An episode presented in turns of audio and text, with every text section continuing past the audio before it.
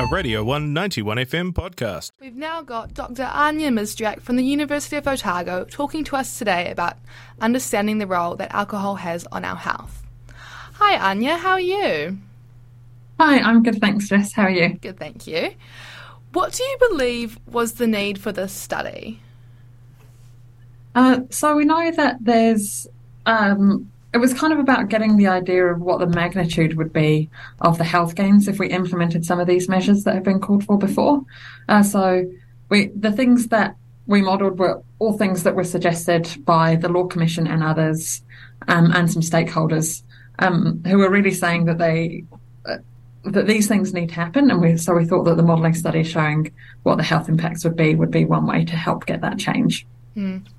Could you elaborate on the short term and long term mental and physical health effects of alcohol consumption? Yeah, so we know that in the short term, um, there's a really strong association between alcohol consumption and injuries um, for all sorts of injuries, including things like self harm. And then in the long term, we know that there's an association between alcohol consumption and quite a lot of different cancers, including some of the real common ones like breast cancer. Mm.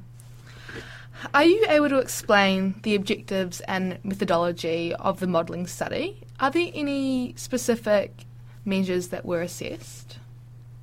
Yeah, so um, what we did is we combined data on New Zealanders' alcohol consumption, um, international estimates on the risks associated with drinking, and also the best evidence of what the effects of these measures would be. Um, and we used that to estimate the health impacts.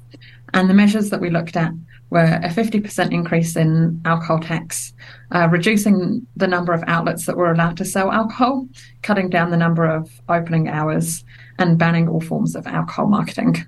Mm. Were there any main findings of this study, such as like reflecting high alcohol consumption in a particular area in New Zealand, that sort of thing? Uh, so we were really looking overall at the at the national impacts, and what we found is that we'd expect alcohol consumption to drop by around thirty percent if we implemented this recommended set of measures. And what that looks like in terms of the health impacts um, is that it would result in a population-wide increase in what we call health-adjusted life years of 726,000 health-adjusted life years, and that means that there'd be that many extra years lived in like perfect health. So one health adjusted life year is one year of perfect health. Mm. Were there any inequalities in the community that were brought to the forefront due to this study? Um, well, we know that exposure to alcohol marketing and availability is really inequitable. Um, and this is something where communities have called for change. So, um, for instance, neighbourhoods with a higher proportion of Māori, so more than 50 15% Maori residents um, have 30% more alcohol outlets than neighbourhoods with fewer Maori residents. So this was really something that we that we wanted to look at, um, and we know that if we made changes in some of these things, that it would reduce those existing health inequities. Hmm. What are the proposed solutions in your study that could be used to advise the government to take action? Um, I think that what we really want to see is uh, some of these measures actually implemented. So a lot of these things are things that we've either done before, so we've banned tobacco marketing, so we could do the same for alcohol. Um, or areas, you know, we already have taxes, it's just about increasing the rate. Um, so it'd be great to actually see some of these things get implemented um, as a result. Mm. With alcohol marketing, would you then expect to see, because in many sports fields there's a lot of um, sponsorship from alcohol marketing, how would you expect to yeah. see that play out? Um, well, one of the ideas that's been proposed is that the government just like buys it out. So the amount that's currently covered by the alcohol industry would just be provided to sports clubs um, from government instead. And actually, even though it sort of seems like a big deal um, when people have looked at the actual dollar value. I'm not going to remember it off the top of my head, um, but it's actually fairly minor when you think about what the scale of these costs are.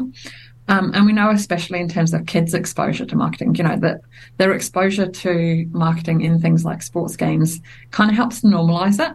Mm. and that's really not something that we want our kids exposed to. Yeah, absolutely. What positive outcomes do you anticipate for public health if the government decides to act on the research findings? I think that we'd very quickly see a reduction in injuries, um, things like ACC claims. Um, some of the things that you know you wouldn't see until further down the track, like um, decreases in cancer, but obviously that's relevant, especially with um, an aging population. And I think there'd also be plenty of things that we didn't include in our model that you'd see. So um, improved sort of social outcomes. You know, some of our public spaces that currently feel unsafe due to the high levels of drinking. You know, there'd be those sorts of impacts which we didn't quantify as part of this study. Mm. And then finally, if the changes were to be made, would you expect to see any negative attention from, say, university students in regards to possibly an increase in price and accessibility around alcohol? Um, I think with the with the price increases, um, that's something that that could be controversial, but actually um, if we think about alcohol taxes are supposed to be accounting for the cost of some of those harms, and we know that current tax rates are nowhere near close. Um, so I think that if it was kind of explained properly, and if we used some of the money from the taxes to sort of improve support for people with alcohol use disorders, um, then that could be one way of making things more palatable. Um, I think it's also a case that even with all these measures, it's not like people wouldn't be able to buy mm. alcohol. Um, I think some of it's just about stopping, like for instance, their opening hours. It's kind of about stopping people buying alcohol when they're not in a position to make sensible decisions mm. about buying more alcohol. Um, so that's why some of those sort of evening hour restrictions are relevant.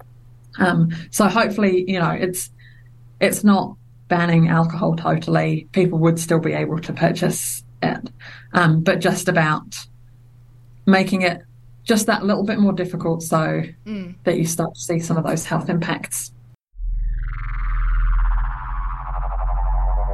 This was a Radio 191 FM podcast. You can find more at r1.co.nz or wherever quality content is found.